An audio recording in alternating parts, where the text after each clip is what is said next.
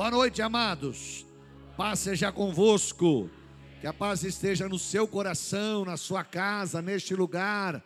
E essa pessoa abençoada aí do teu lado esteja sendo vitorioso. Dá um abraço nele aí, dá um aperto de mão, o que você sentir de fazer. Abençoa ele aí, em nome de Jesus.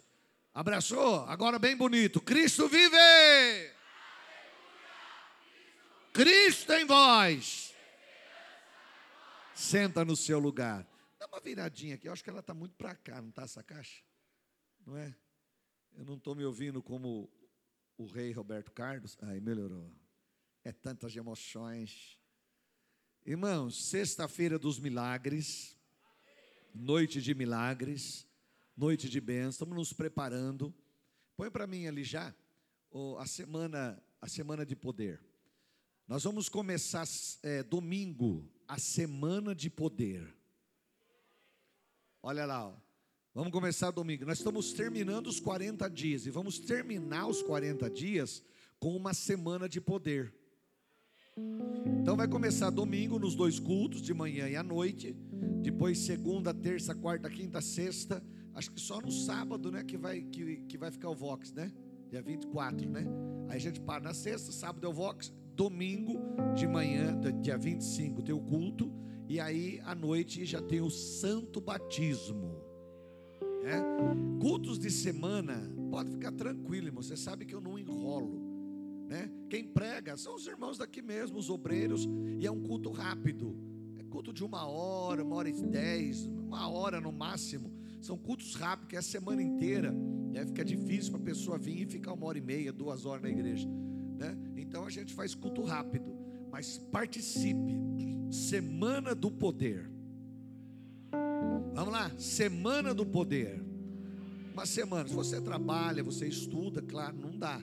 Mas você que pode participar, a gente vai estar avisando.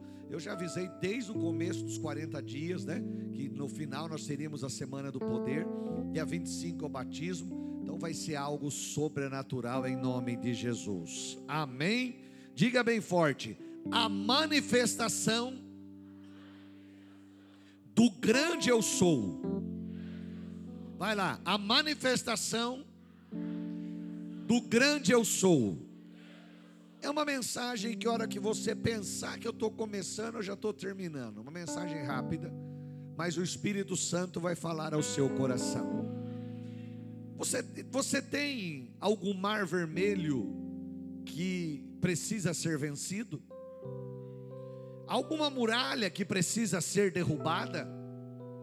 Alguma cova de leões que você precisa sair dela? Então, se prepare, que hoje é o dia da sua vitória e receba a autoridade para vencer em nome de Jesus.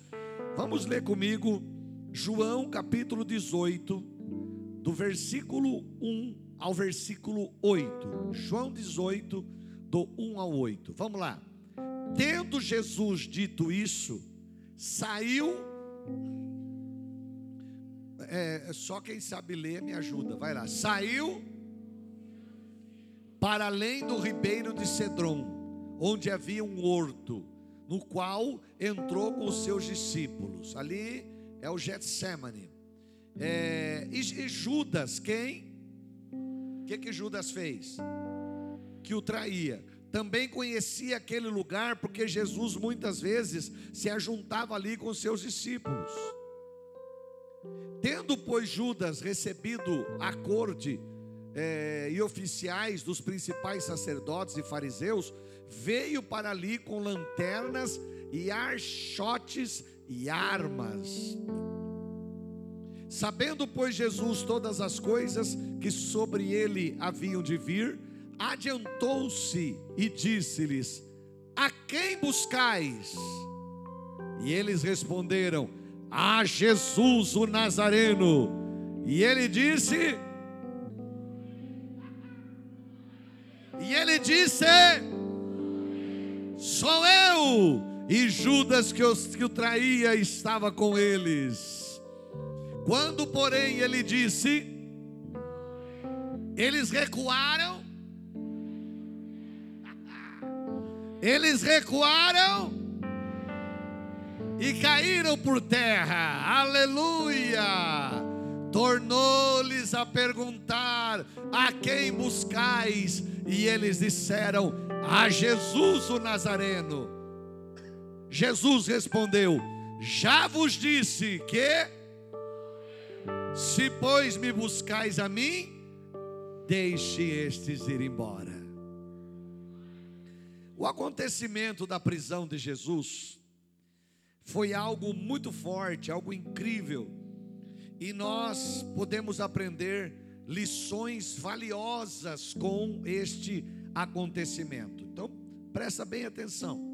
Judas, que, o, que era o traidor, ele viveu com Jesus três anos. Ele era íntimo de Jesus, ele era um homem que andava com Jesus, estava sempre perto de Jesus, ele guardava o dinheiro de Jesus, ele era um amigo confiável.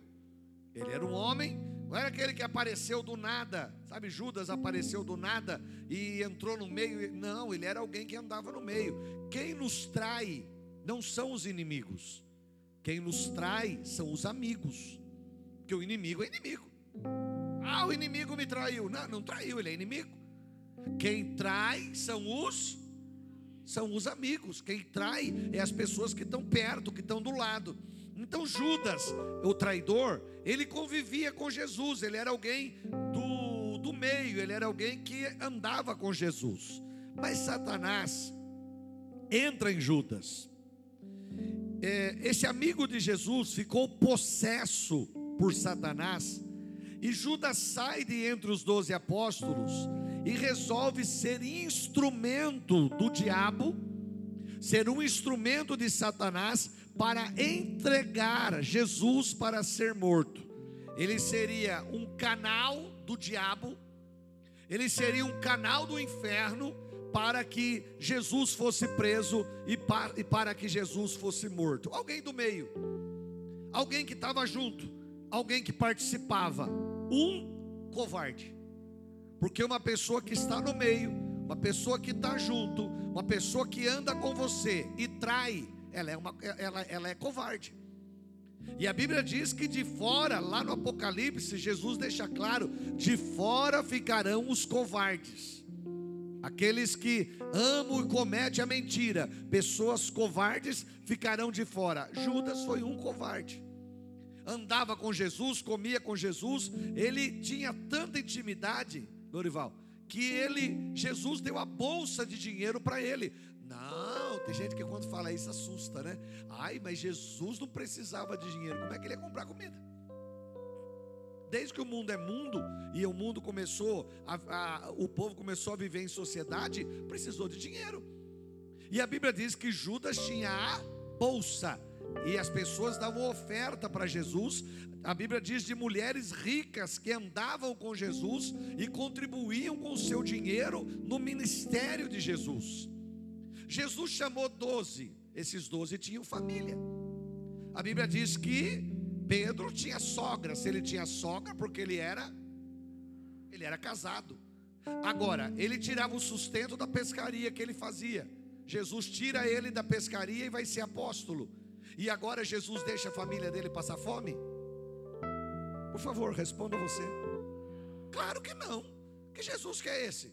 Kleber, que, que tira o marido da casa, leva para ser discípulo e larga a família perecendo? De forma alguma. Jesus ama a família. Jesus ele abençoava as famílias com o dinheiro que ele recebia de ofertas, ele abençoava as famílias, Tiago, para elas poderem se manter, porque o marido não estava mais em casa agora, era a maneira que eles tinham. E Judas, Raimundo, ele era tão íntimo que Jesus deu para ele a bolsa, e ao mesmo tempo ele era ladrão, porque a Bíblia diz que ele metia a mão no dinheiro que estava na bolsa, ele pegava mais do que lhe era devido mas ele era, um, ele era um homem do círculo de amizade de Jesus. Então escute, o que ele faz?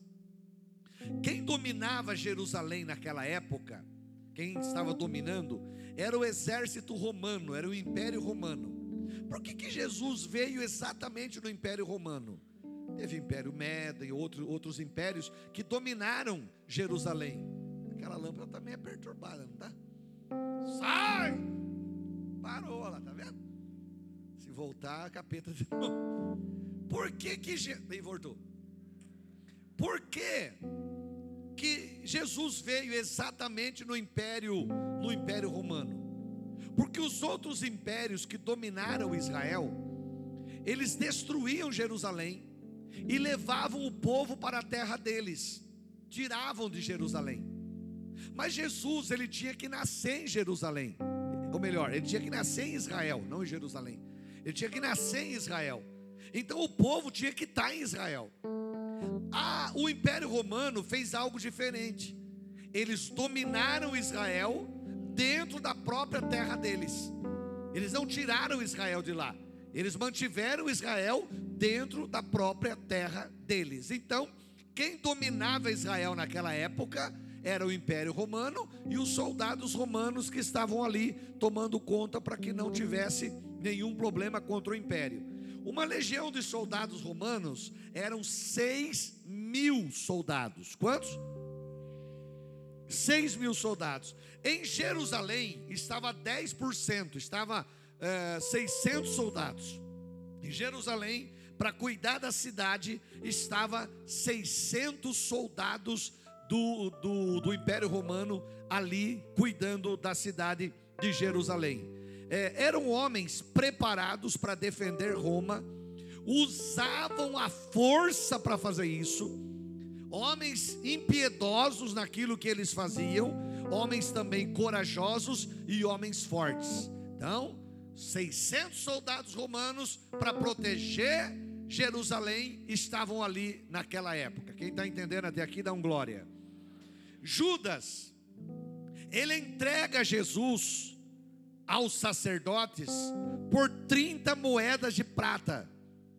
Ele entrega Jesus aos sacerdotes e ele convence os soldados a ir prender Jesus. Ele entrega Jesus: olha, eu vou fazer um sinal. Aquele sinal que eu der, aquele é Jesus, vocês prendam ele. Jesus era igual os discípulos. Quando se olhava para Pedro, ele parecia com Jesus. Quando se olhava para André, ele parecia com Jesus. Quando se olhava para Mateus, ele parecia com Jesus. Será que nós temos parecido com Jesus, irmãos? Será que nós estamos sendo parecidos com Jesus nas nossas atitudes, na nossa maneira de viver, naquilo que nós vivemos no dia a dia? Por que, que tinha que dar um sinal? Se Jesus fosse diferente, não precisava, era só chegar e prender. Mas Jesus ele era igual, ele, ele, as pessoas olhavam e não sabiam distinguir quem era, porque Jesus era igual. Os sacerdotes tinham 120 soldados que se chamavam ruperetas. 120 soldados que eram preparados para guardar o templo para guardar os sacerdotes e o templo. Só que esses homens, esses ruperetas que protegiam o templo, cuidavam do templo, serviam, Tiago, para matar pessoas que se levantavam contra o templo. Jesus corria perigo, que Jesus falava contra eles. E aqueles ruperetas, 120 homens, preparados para a guerra, eles eh, e, e, e preparados, sanguinários que eram, eles matavam qualquer um que se levantava contra o templo.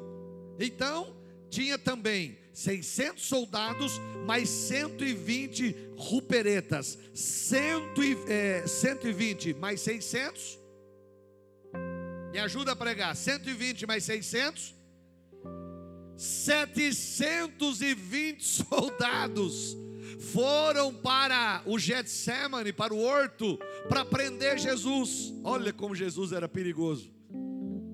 Jesus não tinha uma arma na mão, Jesus não tinha uma metralhadora, Jesus não tinha um canhão. Presta atenção no pastor. Quem veio aqui ouvir a mensagem, dá um glória a Deus. Então presta atenção, não fica distante, olha para frente.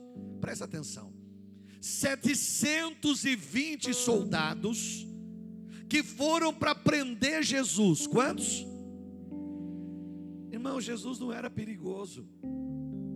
Jesus nunca não, não ameaçava ninguém não havia perigo algum em Jesus. Como é que pode eles se preocuparem com 720 homens para procurar alguém que estava proclamando a paz. Jesus era igual aos discípulos, eles se pareciam muito, por isso Judas teve que dar um sinal. O sinal, você sabe qual foi? O sinal foi um beijo. Judas conseguiria distinguir, porque Judas estava sempre junto, então você ele sabia, ele, ele iria conseguir dizer: olha, esse é Jesus, então aquele que eu der um sinal, o sinal que eu der, vocês sabem, é ele. Judas veio, abraçou Jesus e, e deu um beijo, e Jesus disse para ele: A que viestes, meu amigo? Jesus não estava sendo sarcástico. Jesus não estava fazendo uma piadinha para tirar sarro de Judas pela atitude dele. Não, Jesus considerava Judas como um amigo. Era um amigo. A que vieste, meu amigo? Para que, que você veio?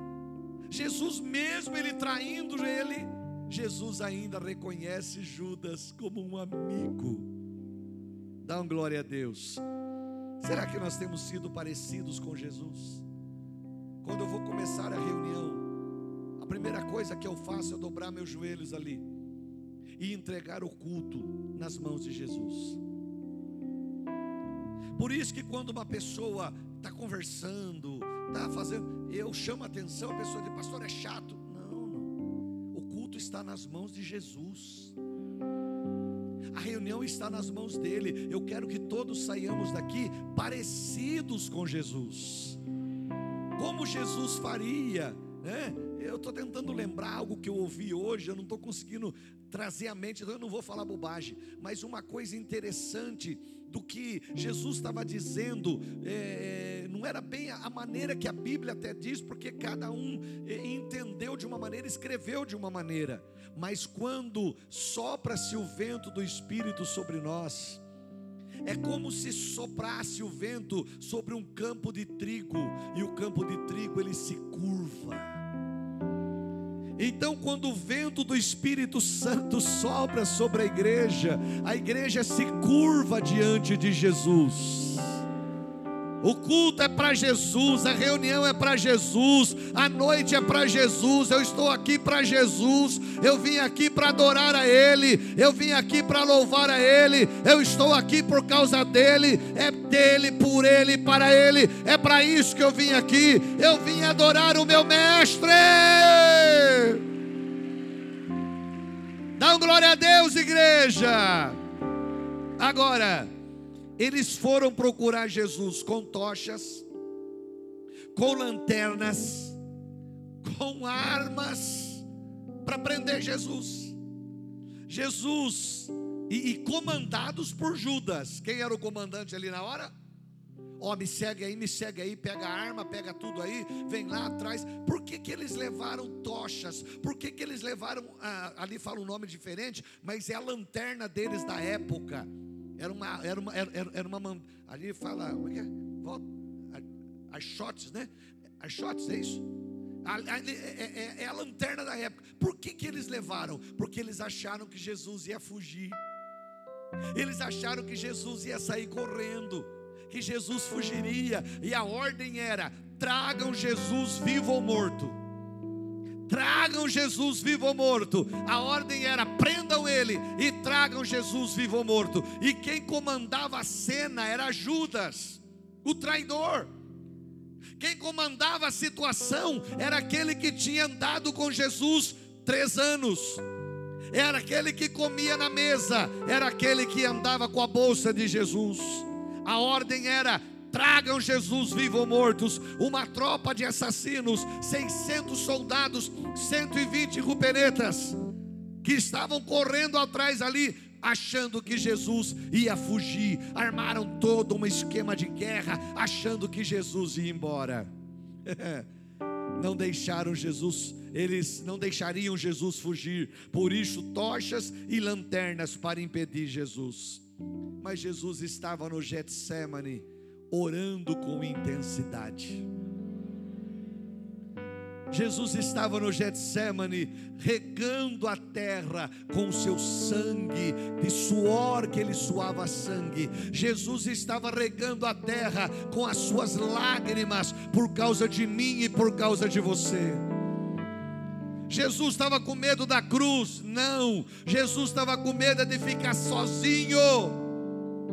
Eu fico pensando como que um crente consegue se distanciar de Deus se a presença de Deus é o nosso alimento. Quando a gente entende isso, é como aquela canção: se Deus fizer, e se não fizer, continua sendo Deus. Quando você tem intimidade com Ele, quando você conhece a Deus, você anda com Ele, você não quer perder a presença. Você pode estar passando a pior luta que for, o mar vermelho fechado, a fornalha está ardente, é, a cova dos leões está difícil, mas se Deus está falando com você, você está de pé, meu irmão, você está de pé, minha irmã, você está pronto para vencer, igreja, porque Deus está falando com você. Pior coisa é quando você não ouve mais a voz de Deus. Você sai da reunião como se nada tivesse acontecido. Você ouve a mensagem como se fosse um, um, filme qualquer que você assiste. Agora, quando você se alimenta da palavra, você está dizendo: Deus, o Senhor é importante na minha vida. A tua palavra me alimenta, a tua palavra me sustenta. Eu sou como o trigo que se curva quando o vento se sopra sobre ele. O, o joio permanece de pé, mas o trigo se curva, e nós somos a colheita de Deus nós somos a lavoura de Deus, nós somos a igreja que está sendo preparada para herdar a vida eterna. Se é para Jesus, dá glória a Deus. Igreja, não havia como enfrentar a tropa de assassinos. Não tem como, não havia como eles enfrentar os discípulos, enfrentar uma tropa, não havia como enfrentar uma tropa que veio para prender Jesus. Jesus, ao ver os soldados, ele não fugiu, partiu para cima deles, e ele disse: A quem buscais? E eles disseram: A Jesus o Nazareno. E ele diz: Sou eu.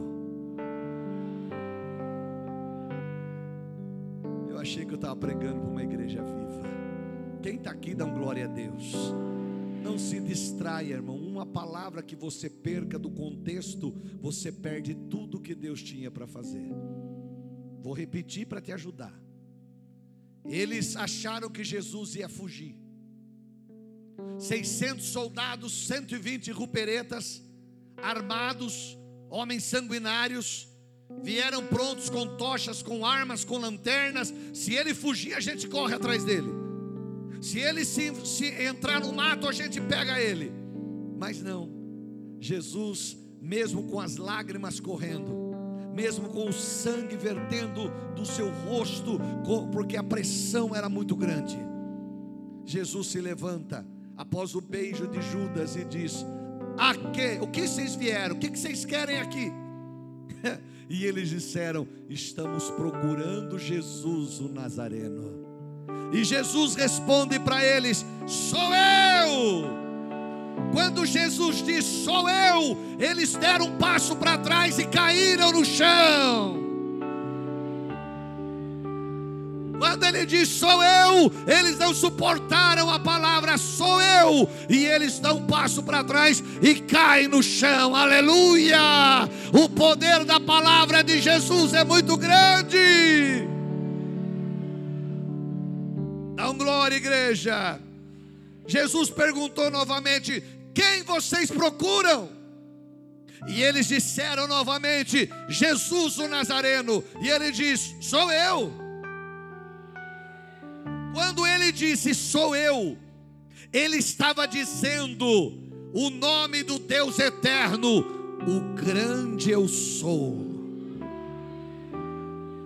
Quem está me entendendo, dá um glória. Você veio aqui para buscar algo, dá um glória a Deus bem forte aí.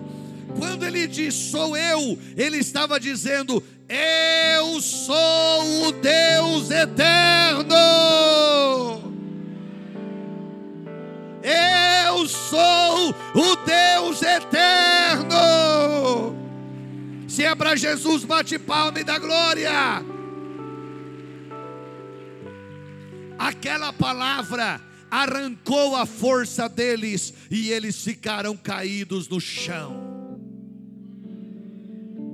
É difícil, está me dando gripe, porque não está reagindo. Vamos lá de novo. Quando Jesus disse, Sou eu, ele estava dizendo, Eu sou o Deus eterno. Eles caíram no chão, por quê? Porque quando Jesus disse sou eu, aquela palavra arrancou a força deles e eles caíram, eles não suportavam ficar de pé. Receba, o seu inimigo acaba de perder a força.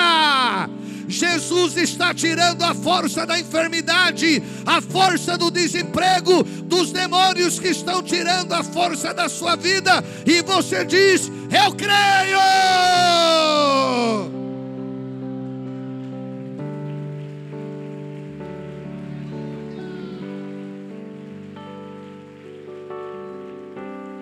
Eu não vou insistir nisso, mas você diz, cara, diga bem forte: Eu creio.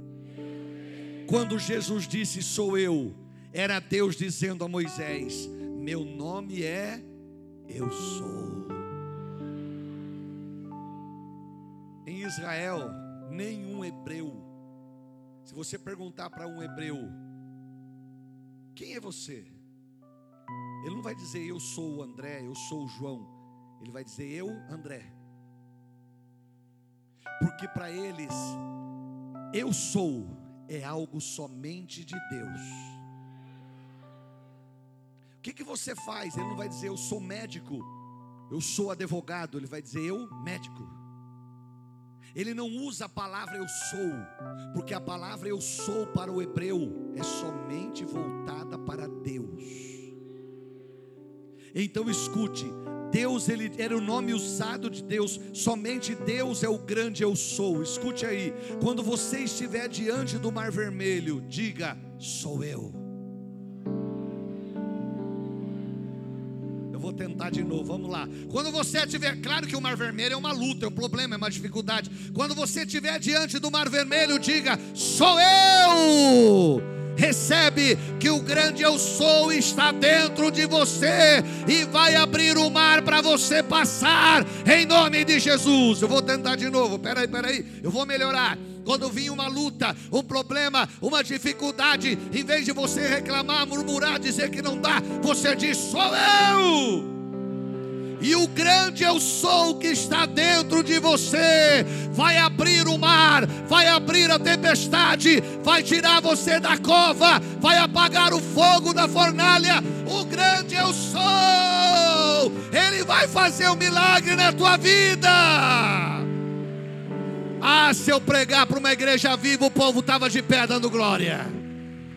Se fosse uma igreja viva, você já estaria de pé de pé e aplaude, aplaude, aplaude, aplaude, aplaude a Deus. Ainda de pé eu, eu, eu vou profetizar e você recebe. E aquilo que está te ameaçando vai cair em nome de Jesus. Difícil, mas tá, tá, tá lá, tá quase. Vamos de novo. E aquilo que está te ameaçando vai cair em nome de Jesus pois o eu sou está dentro de você.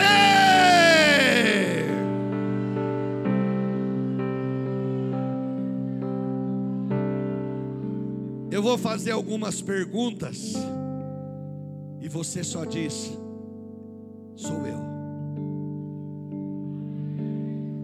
Você vai dizer? Vamos lá, vamos fazer então você se mexer um pouco. Senta aí. Eu faço a pergunta, deixa a Biblinha do lado, pronto para levantar. Eu faço a pergunta e você já levanta e grita: Sou eu! Você vai fazer o quê?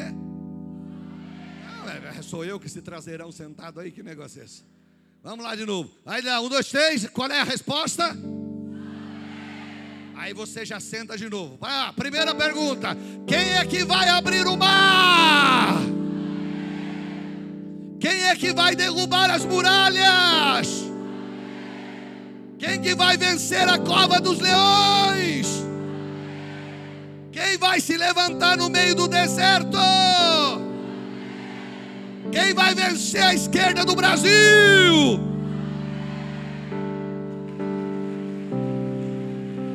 Glória a Deus! Aplaude Jesus! Aplaude Jesus! Aplaude Jesus! Aplaude Jesus! Sou eu, sou eu! Vai gritando, sou eu aí! Vai gritando, sou eu! Receba o eu sou, tira a força do inimigo.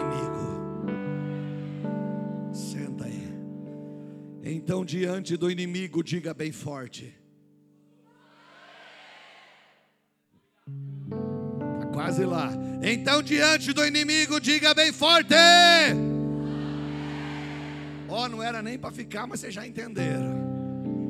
Então, de novo, já que ficou, estou mais uma pergunta: quem é que vai resolver problemas? Jesus, quando estava diante de 120 ruperetas e 600 soldados, ele vai para cima e ele diz: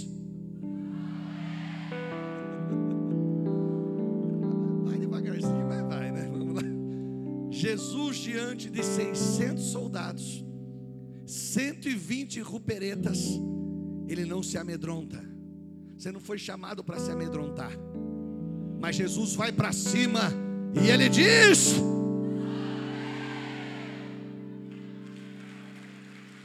Pode sentar aí, vamos lá. Quando alguém chegar e disser que tem algum problema para resolver, você vai dizer: Deixa comigo. Sou eu quem vai te ajudar a resolver.